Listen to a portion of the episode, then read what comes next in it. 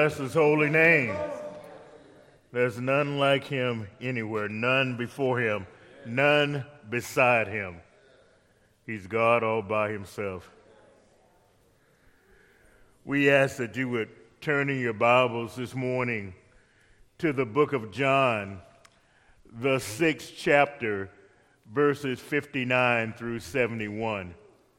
That's the book of John, the sixth chapter verses 59 through 71. And if you found a sacred scripture, would you please acknowledge it by saying, Our God is an awesome God. Bless his holy name. And would you please stand for the reading of God's inerrant, infallible word?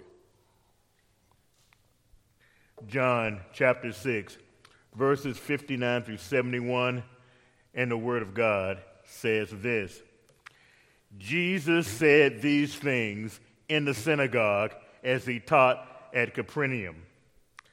When many of the disciples heard it, they said, This is a hard saying. Who can listen to it?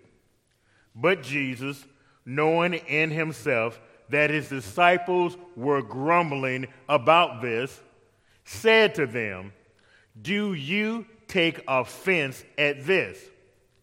Then what if you were to see the Son of Man ascending to where he was before?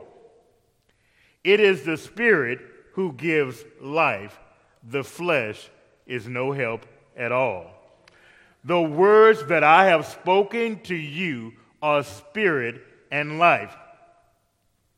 But there are some of you who do not believe. For Jesus knew from the beginning who those were who did not believe and who it was who would betray him. And he said, This is why I told you that no one can come to me unless it is granted him by the Father. After this, Many disciples turned back and no longer walked with him. So Jesus said to the twelve, Do you want to go away as well? Simon Peter answered him, Lord, to whom shall we go? You have the words of eternal life, and we have believed and have come to know that you are the Holy One of God. Jesus answered them, Did I not choose you, the twelve, and yet one of you is a devil? He spoke of Judas, the son of Simon Iscariot, for he was one of the twelve who was going to betray him. May the Lord add a blessing to the reading, the hearing, but most importantly, the understanding and living of His holy word. You may be seated. These actions that we see in this passage this morning are depicting an exchange between Jesus and these Jews, these Galilean Jews. And it happens at a Passover feast that's one year before the Passover that Jesus will die, be buried, and resurrect from.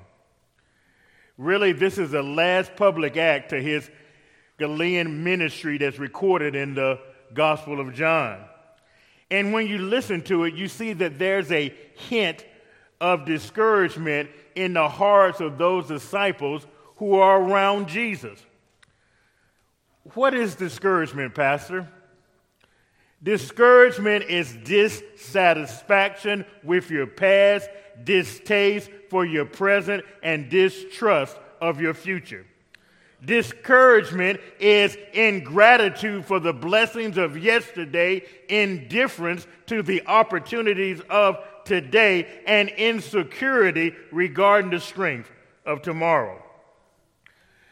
Discouragement is the being unaware of the presence of beauty unconcern for the needs of our fellow men, and unbelief in the promises of a holy God. It is impatience with time, immaturity with thought, impoliteness to God. That is what discouragement is. And we see those things happening through these disciples who are now around Jesus when he speaks to them these hard sayings. Think about it for a moment. These people have witnessed the miraculous ministry of Christ. He fed 5,000 people with five barley loaves and two fish. They saw him walk on the water. He proved that Peter could walk on the water as well as long as Peter would keep his eyes on Jesus. He's already shared with them the monumental teaching about what the real source of this miracle was that He is the bread of life that has come down from heaven. He is the food that meets their ultimate hunger, their ultimate thirst. If they eat of Him, they can live forever. But in our passage this morning, because of their disobedience when it comes to belief. They're disillusioned, they're disappointed, they're discouraged. And they find it very, very hard to listen to these claims. They keep saying these are hard sayings. Who can hear them? You see, all through John's gospel, Jesus has warned them time and time again about their inability to bear the truth. John 5 36. But the testimony that I have is greater than that of John, for the works that the Father has given me to accomplish, the very works that I am doing bear witness about me that the Father has sent me. John 5 39 through 40. You search the scriptures because you think in them you have eternal life. And it is they that bear witness about me, yet you refuse to come to me that you might have life. John 8, 42 and 43. Jesus said to them, If God were your father, you would love me. For I came from God and I am here. I came not of my own accord, but he sent me. Why do you not understand what I say? It is because you cannot bear to hear my word. So, in this morning's passage, we're dealing with a similar event. We're dealing with people who cannot bear the hard sayings of Jesus. Jesus is telling them that it's simply because of their unbelief that has led them to a lack of understanding. Here, Jesus challenges their grumbling. He challenges their lack of understanding that He's the bread of life. He's addressing their taking offense and asking them, would they be more offended if they saw the very Son of Man ascend back to heaven from whence he came. He reminds them that this lack of belief is clearly seen in what he's already told them. That's why he says, This is why I told you that no one can come to me unless the Father draws him. And then he asks them toward the end of our passage today, Do you want to leave also?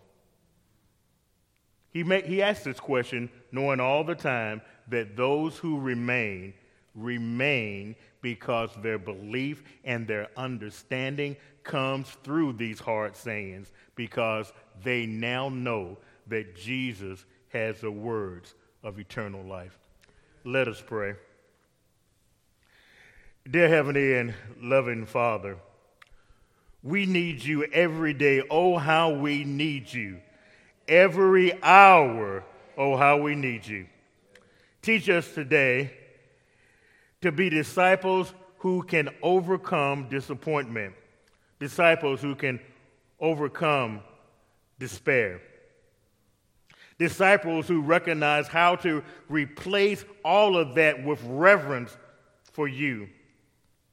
Disciples who come to the realization that at times your words might be stern, but they're always soothing to our soul.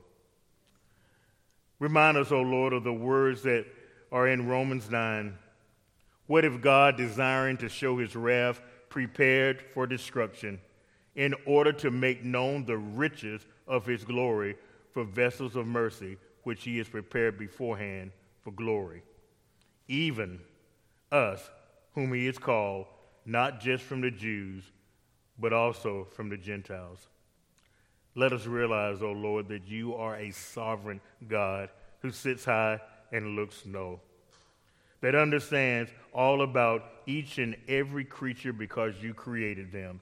You are just and the justifier, and all of your judgments can be trusted. Bless us today, O Lord. Give us greater knowledge of you, greater knowledge of your ways. It is in the precious name of your Son and our Savior that we ask it all. And all God's children said, Amen. We're going to end chapter 6 this morning with this last sermon on the fact of the hard sayings of Jesus. Jesus said these things, as it says in John 6 59, in the synagogue as he taught at Capernaum. John has told us earlier that this conversation took place at Capernaum. Now he's more specific and he tells us that these hard sayings that Jesus is relating from verses 27 all the way to verse 58, they happen in the synagogue. And they seem more appropriate because they had earlier that day had a reading from the Old Testament and it was Exodus 16. I'm just going to read you a part Exodus 16, 4 through 8. Then the Lord said to Moses, Behold, I'm about to rain bread from heaven for you, and the people shall go out and gather a day's portion every day, that I might test them whether they will walk in my law or not. On the sixth day, when they prepared what they uh, were bringing in, it will be twice as much as their daily gathering. So Moses and Aaron said to the people of Israel, At evening you shall know that it was the Lord who brought you out of the land of Egypt. And in the morning you shall see the glory of God, because he has heard your grumblings against the Lord. For what are we that you should grumble against us? And Moses says, When the Lord gives you the evening meat to eat, and in the morning bread to the full, because the Lord has heard your grumbling, that you grumbled against him. What are we? Your grumbling is not against us, but is against the Lord. Then later in this same passage, verses 11 through 12, it says this And the Lord said to Moses, I have heard the grumbling of the people of Israel. Said to them, At twilight you shall eat meat, and in the morning you shall be filled with bread. Then you shall know that I am the Lord your God. You see, God, Jesus, and the Holy Spirit, they always know what's in our minds and what's about to come out of our mouths. They know what's in our hearts and they know what is in our heads.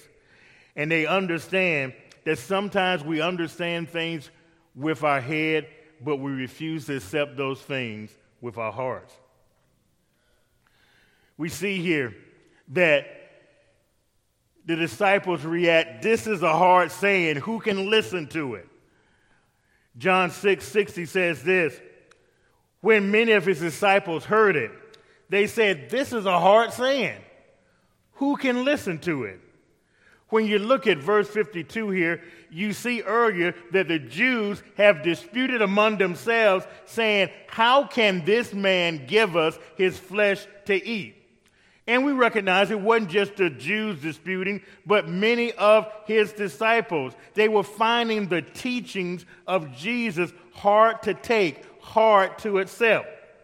You see, when we don't accept full throatedly the teachings of Jesus, that's a dividing line that shows whether we are true disciples or not.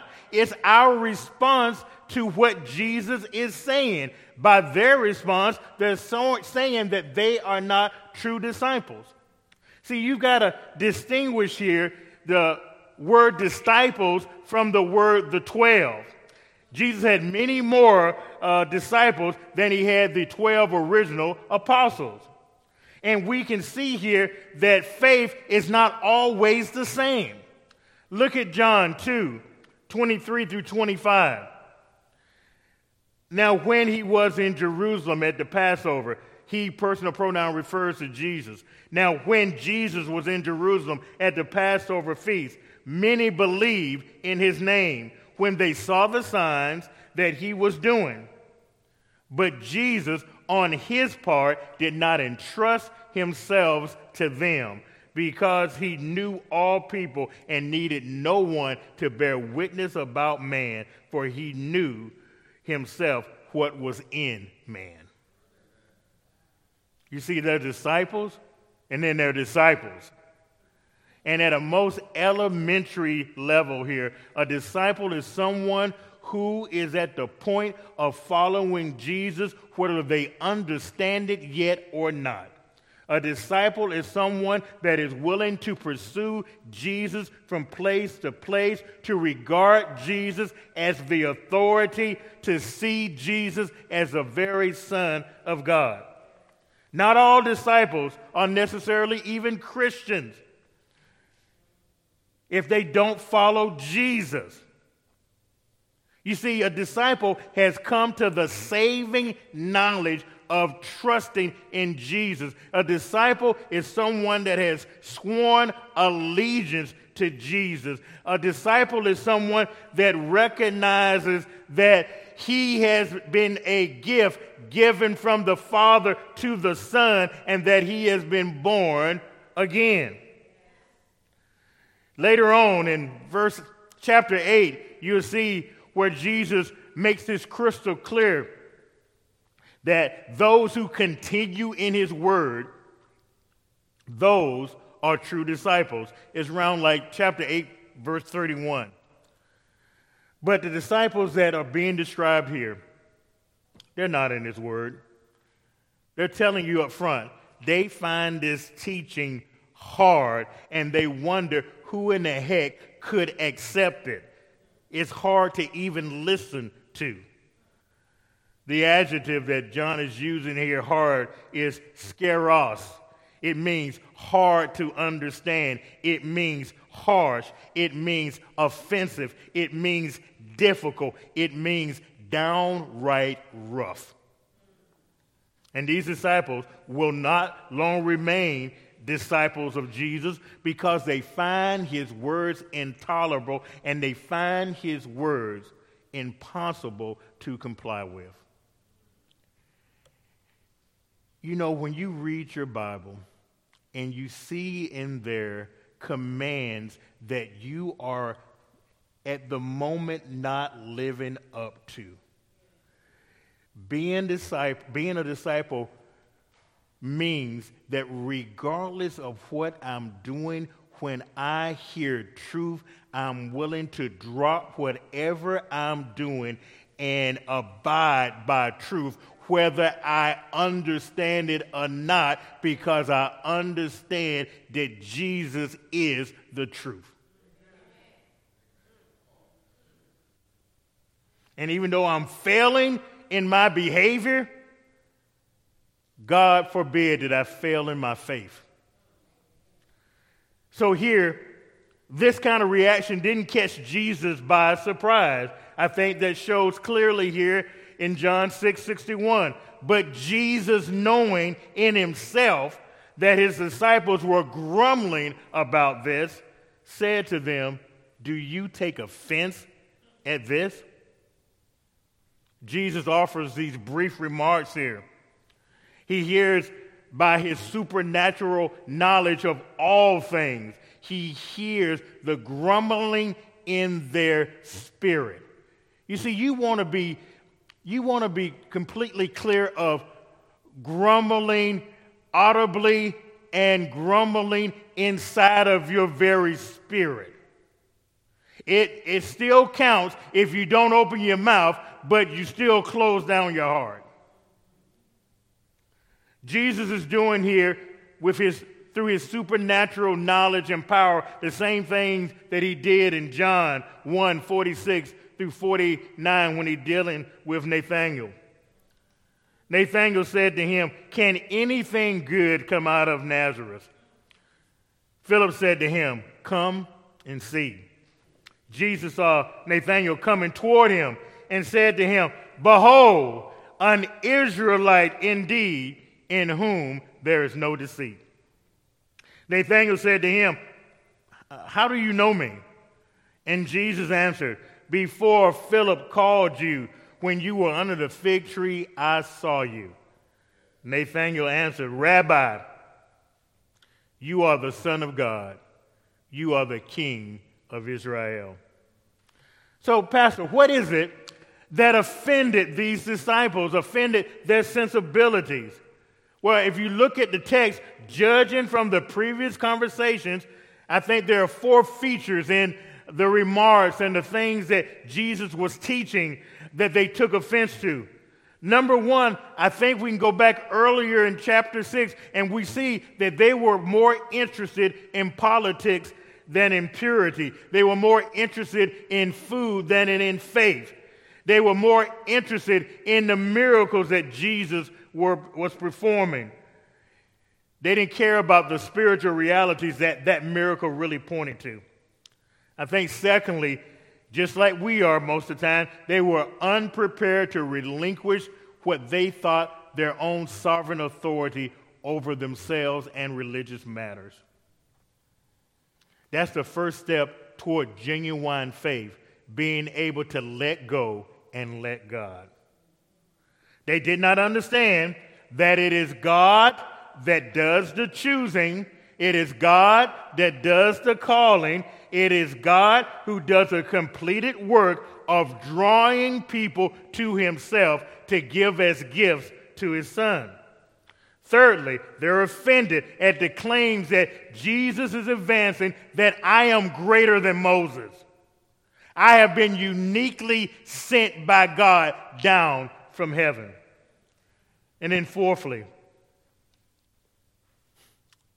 they were angry about this whole metaphor of the bread itself. It assaulted all of their sensibilities, especially when he got to the point of saying, You must eat my flesh, you must drink my blood. This really challenged their unbelief. But something you're going to see about the absolute boldness of Jesus in this passage. Instead of apologizing for their being offended, Jesus takes it one step further. Look what he does in verse 62. Then what if you were to see the Son of Man ascending to where he was before? Think about what he's reflecting on here. I just told you I'm the bread that came down from heaven.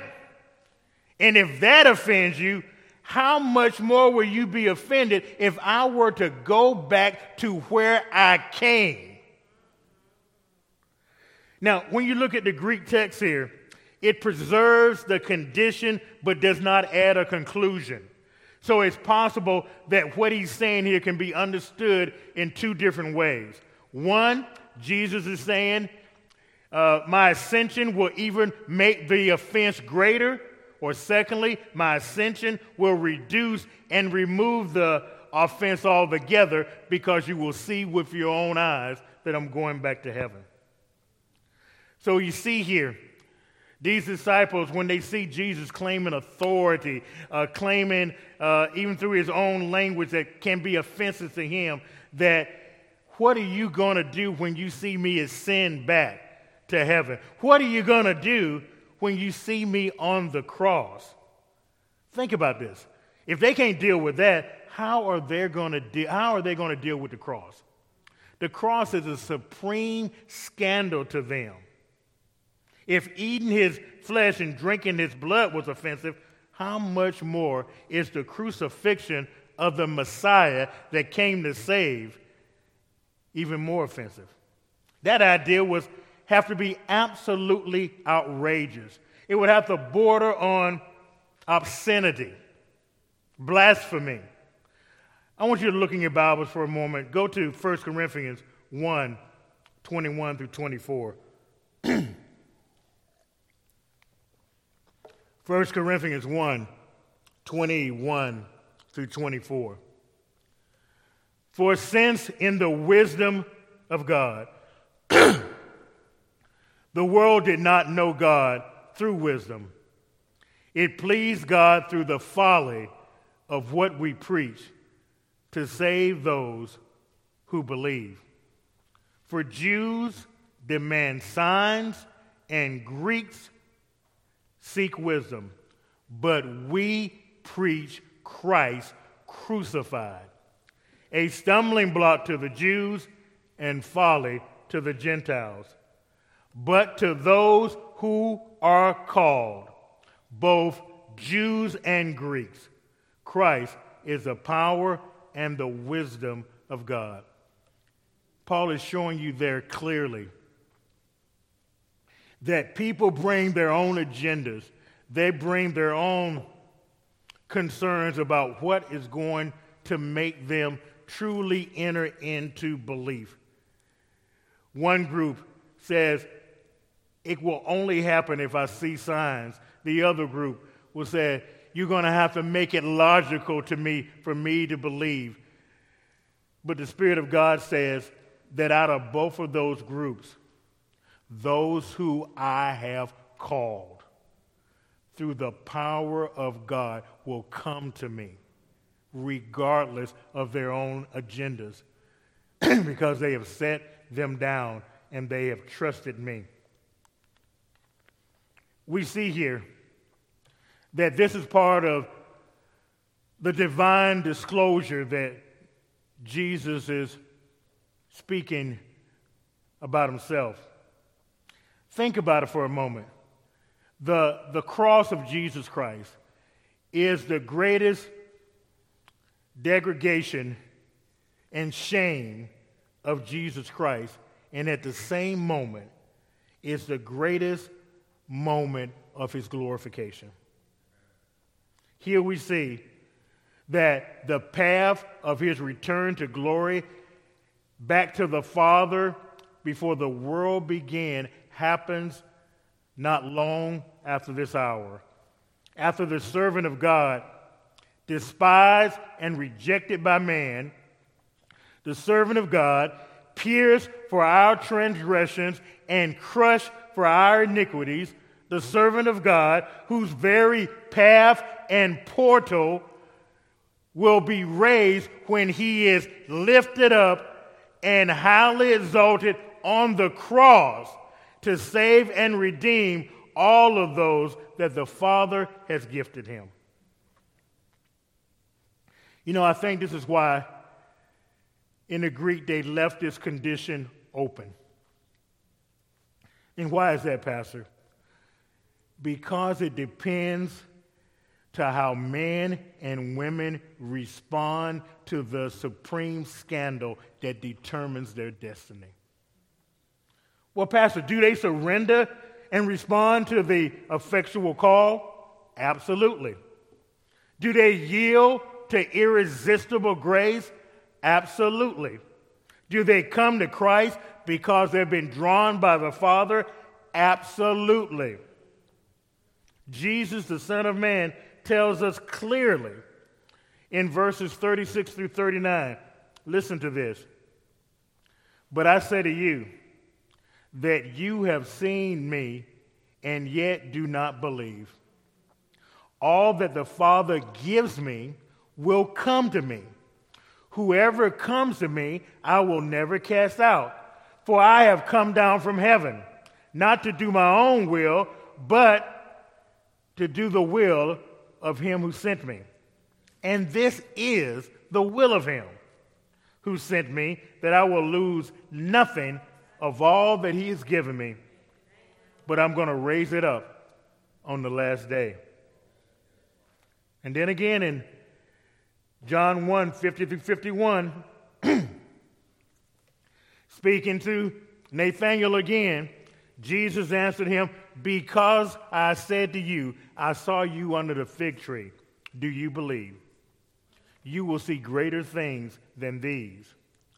And he said to him, Truly, truly, I say to you, you will see heaven open up and the angels of God ascending and descending on the Son of Man. So, what is Jesus saying here? He's saying that he's going to become what is spoken of in the Old Testament as what? Jacob's ladder. That he's the way, the truth, and the life. Jesus is speaking of ascending, and when he speaks of his ascension, he's just talking about going back to heaven from whence he came. He's affirming his pre existence, and that places him in a different class of any other religious leader because Jesus is the one that holds the keys to life. Look at verse 63. It is the Spirit who gives life. The flesh is no help at all. The words that I have spoken to you are spirit and life. If we take these words literally from the preceding verses, they should penetrate our heart way past this symbolic understanding. We recognize that when Jesus says, the flesh counts for nothing. He's not saying the flesh is insignificant because the Word became flesh. But what he's saying is that when we focus all of our attention on the flesh, we really miss the significance of Jesus. We need to understand when there's superficial belief, like we see evidence in these disciples who are not true disciples, and then later on, real belief when we see those disciples who remain. All the time throughout the Bible, we are looking for that which gives life. Genesis 1 and 2 says, The earth was without form and void, and darkness was over the face of the deep, and the Spirit of God was hovering over the face of the waters. We recognize that the Spirit gives life. Ezekiel 37, 1 through 5. The hand of the Lord was upon me, and he brought me out in the spirit of the Lord, and set me down in the middle of the valley, and it was full of bones. And he led me around among them, and behold, there were very many on the surface of the valley. And behold, they were very dry. And he said to me, Son of man, can these bones live? And I answered, O Lord God, you know. Then he said to me, Prophesy over these bones, speak to these bones, and said to them, O dry bones, hear the word of the Lord. Thus says the Lord God to these bones Behold, I will cause breath to enter you, and you shall live. You see, it's that breath of life that comes only from God the Father, God the Son, and God the Holy Spirit. Jesus makes a contrast between, or rather, a contrast between the flesh and the spirit.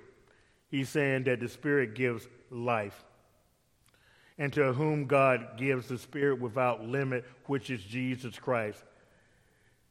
Therefore, when he speaks the words, they are spirit and they are truth. They are life giving spirit. We recognize here that there is a unique allusion to Jeremiah 15 and 16, really Jeremiah 15, 15 through 16. O Lord, you know, remember and visit me, and take vengeance on me, on my persecutors. For in your forbearance Take me not away. Know that for your sake I bear reproach. Your words were found, and I ate them, and your words became a joy and a delight of my heart. For I am called by your name, O God, God of hosts. Not. You see here, when we take this word seriously and then we consume this word, this word builds us up. This word gives us nourishment. This word feeds us until we want no more. It becomes the delight of our heart. It no longer becomes challenging to keep His word because we recognize the victory and the blessings that come with keeping His word. Ezekiel says it this way Ezekiel 2 8 through 10. But you, son of man, hear what I say to you. Be not rebellious like the rebellious house. Open your mouth and eat what I give you. And when I looked, behold, a hand was stretched out to me, and behold, a scroll of a book was in it. And he spread it before me. It had writing on the front and on the back, and there were written on it the words of lamentation and mourning and woe. And he said to me, Son of man, eat whatever you find here. Eat this scroll and go and speak to the house of Israel. So I opened my mouth, and he gave me the scroll to eat. And he said to me, Son of man, fill your belly with the scroll that I give to you, and fill your stomach with it. Then I ate it, and it was in my mouth as sweet as honey. You see, when we consume God's word, it's no longer challenging to live by God's word because it so nourishes us and it teaches us that it is the bread of life. It is what sustains us. Jesus says here in John 5 44 through 47, How can you believe when you receive glory from one another and do not seek the glory that comes from the only God? Do not think that I will accuse you to the Father. There is one who accuses you, Moses, on whom you have set your hope. For it, or uh, for if you believe Moses, you would believe me, for he wrote of me. But if you did not believe his writings, how will you believe my words? We, as disciples of Christ, have to become to the point human beings that live by every word that proceeds out of God's mouth. We have to recognize, as he says in John 5 24, truly I, truly I say to you, whoever hears my words and believes him who has sent me has eternal life. He does not come into judgment, but he passes from death to life. I hope you can see clearly here how Jesus is really connecting verses 63 to verses 61 and 62. He's talking about establishing that link between his ascension and his glorification and really the coming of the Spirit. Think about it for a moment. All the proof, all the persuasion, all of the points leading them to faith because they are so superficial, because they are so shallow, they have offended them. But he keeps insisting that they surrender to the unrelenting understanding of a spiritual life and not just life with no abundance that just comes through living life without God. Look how he speaks to them in verse 64 of chapter 6. But there are some of you who do not believe. For Jesus knew from the beginning who those were who did not believe and who it was that was going to betray him. Again, there's no catching Jesus by surprise. He understands that there are some who are going to reject him, There are many that are not going to believe. There are many who are never going to put the proper value in having faith in Him. Hebrews 4 and 2 says, For good news came to us just as to them, but the message they heard did not benefit them because they were not united by faith with those who listened. Faith comes by what? Hearing, and hearing the Word of God. Every instance of hearing in the New Testament speaks of the fact that if you heard, then you performed properly. Just like you do with your kids, they do something that's off uh, off the chain compared to what you ask them, the first thing you ask them, Did you hear me? Because if you heard me, then you should have followed through, right? The same thing here. And when John speaks of the fact that Jesus knew from the beginning, he's not speaking of the beginning of his ministry. He's speaking of the beginning of time before the very foundations of the earth. He's talking about the real beginning. But it's hard. This is a hard saying for those who don't understand that they, unless they are drawn by the Father, they will never come to Jesus. Look at verse 65. And he says to them, This is why I told you that no one comes to me unless it is granted him by the Father. Once again, Jesus knew in advance those that would reject him, and knowing this, he gives his divine initiative way back here in verses 43 through 44. And again, it comes when they were grumbling, right? Look what it says. Jesus answered them, do not grumble among yourselves. No one can come to me unless the Father who sent me draws him, and I will raise him up on the last day. Again, this text states unequivocally here no one, the universal negative collective propositional statement about everyone, considering everyone who's ever lived no one can come to me. The Greek word here is dunamai, which means ability. So no one has what? The ability to come to me. We talked about this before. You remember that teacher when you shot up your hand and said, Can I go to the restroom? And she said, I know you can, but what you meant to say is, May I go to the restroom. Can denotes ability, may denotes permission.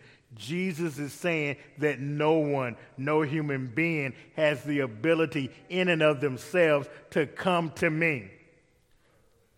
He gives us a clear path. He gives us the only prescription. He gives us the only process that we can ever follow if we're going to ever come to Him. It, unless the Father who sent me draws you. And if you don't believe the Father sent Christ, then the Father is probably not drawing you. He makes it clear here.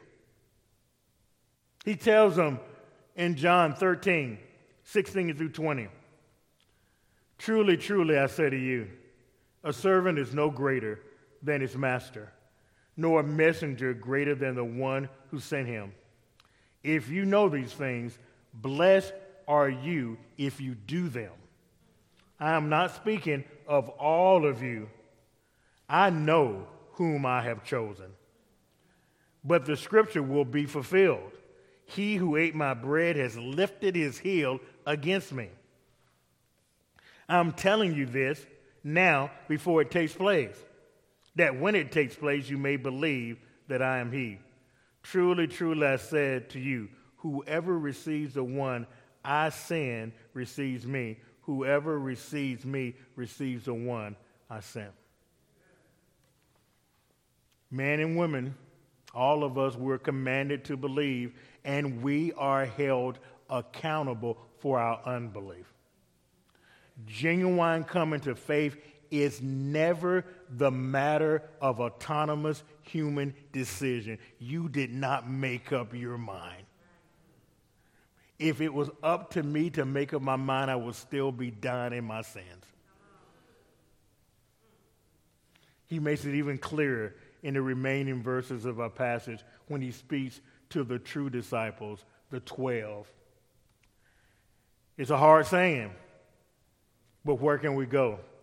For Jesus has the words of life. John 6 66.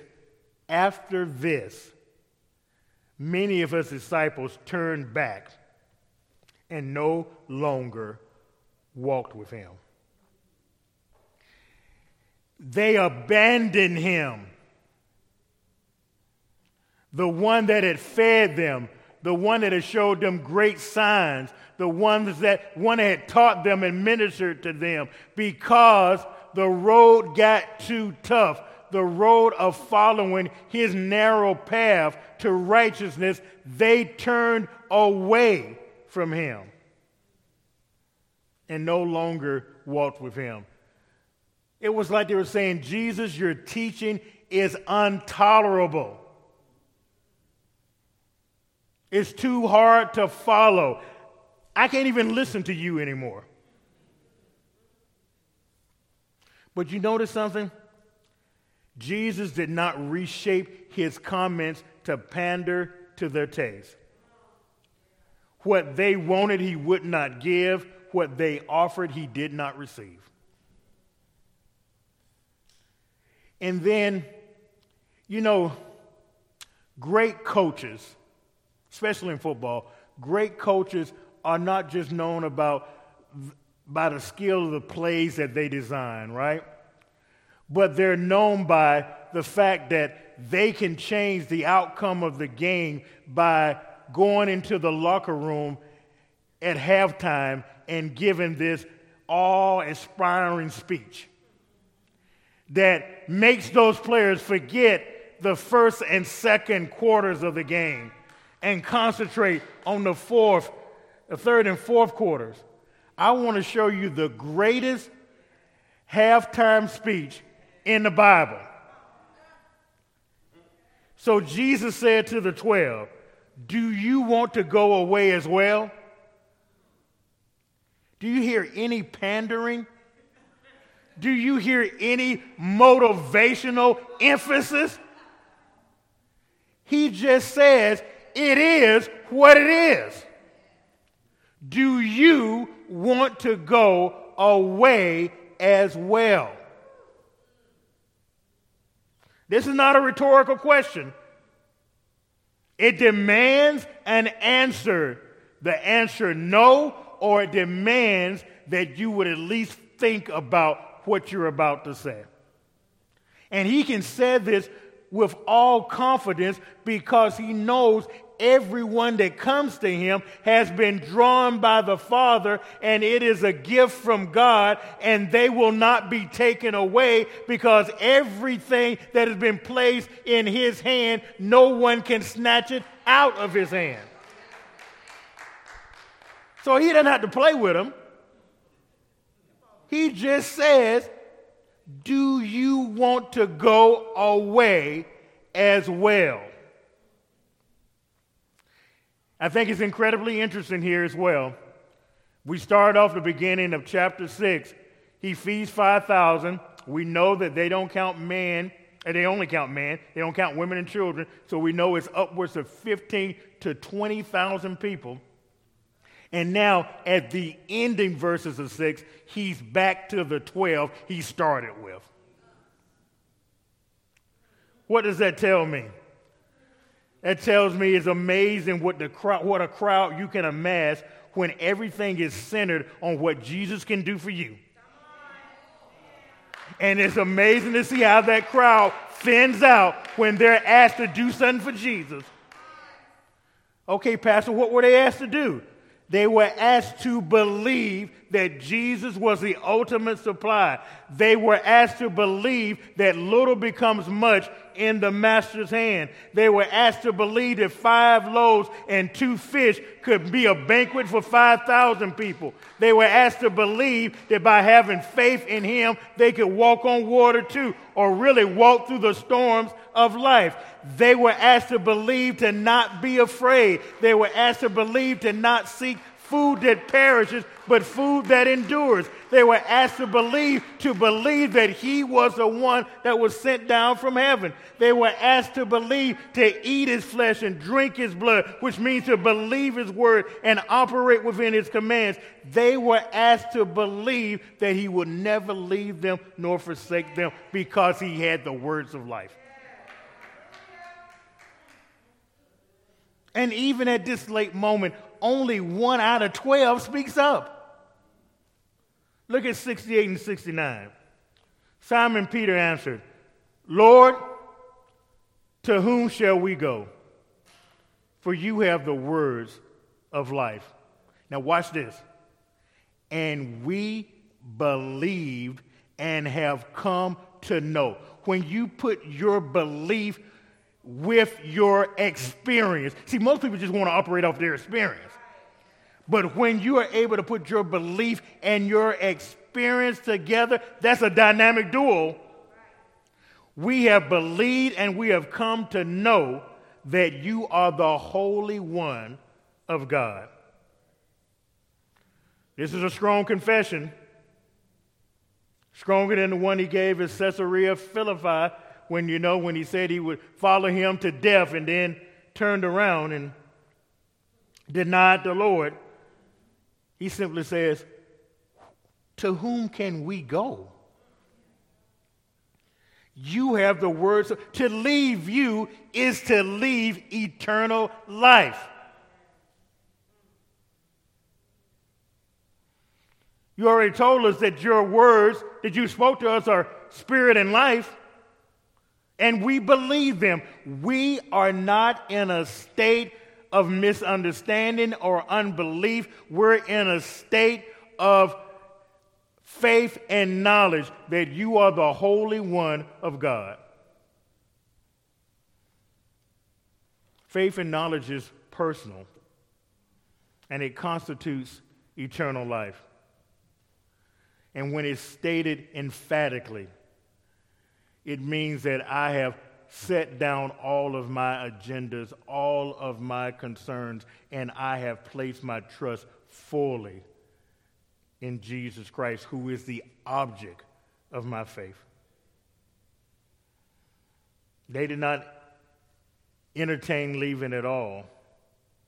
They all agreed with their spokesman that Jesus had the words of life. Then Jesus speaks to them prophetically. In verse 70, Jesus answered them, Did I not choose you, the twelve, and yet one of you is a devil? Jesus doesn't leave any room for them to congratulate themselves like you've made the right decision. No, you made the right decision because my Father made the right decision about you. And I chose each and every one of you, yet one of you is a devil. Diabolos. It means a slanderer, a false accuser. And he's speaking of Judas Iscariot that will betray him later, who will betray him. It always amazes me and we will speak more about Judas later on in John, but still, it always amazes me the incredible love and patience that Jesus shows towards someone that he knew from the beginning would betray him and never be converted. He let him serve in ministry at the highest level. He's an administrator, he's dealing with all the money. Knowing that he is the one that it has been prophesied as the son of perdition, that the only one he would lose is you. He's a family member that's going to betray Jesus Christ. You know, there is no treachery worse than the betrayal by a family member or really, really close friend. If you remember Julius Caesar, and when the conspirators from the Senate came to assassinate him on March 15th, you see that he's fighting back and he could almost withstand all the wounds that were inflicted upon him. But there was one person in the crowd, Brutus, that Caesar trusted with his whole heart. He had favored him as a son. And you see, as the story is told to us, that he was Caesar resisting and fighting back all of the assassins who were attacking him until he saw Brutus pull out his knife. And when he saw Brutus, he pulled up his cloak and said, You too, Brutus? He was so betrayed, so overwhelmed by that, that he gave in to that. He didn't resist anymore. Isn't it wonderful that we serve a Christ that we have betrayed, we have brutally used his name, we have turned our back on him, we have denied his word, but yet he's never given up on us. With every betrayal, he has shown us love. In every betrayal, he has given us the hard sayings that will bring us back uh, to a true understanding of who he is. He's the same yesterday, today, and forever. He is the only mediator between God and man, the man Christ Jesus. So, if we've learned anything from chapter 6, it should be that Jesus Christ is worthy of our faith. He's worthy to be honored. He's worthy to be f- followed. That he is simply the bread that has come down from heaven, sent by God the Father. Let us pray. Dear Heavenly Father, we just love and praise you. We're overwhelmed in your goodness and your mercy, your patience and your long suffering toward us. Lord, build us up on every leaning side that we might walk in a way that honors you. Lord, uh, you've already changed our clothes, so let us put on our new garments of faith and righteousness and trust and adoration. And let us show an unbelieving world that you have true disciples that are willing to exchange their lives for the life you have given us. It is in the precious name of your Son and our Savior, the Lord Jesus Christ, that we ask it all. And all God's children said, Amen.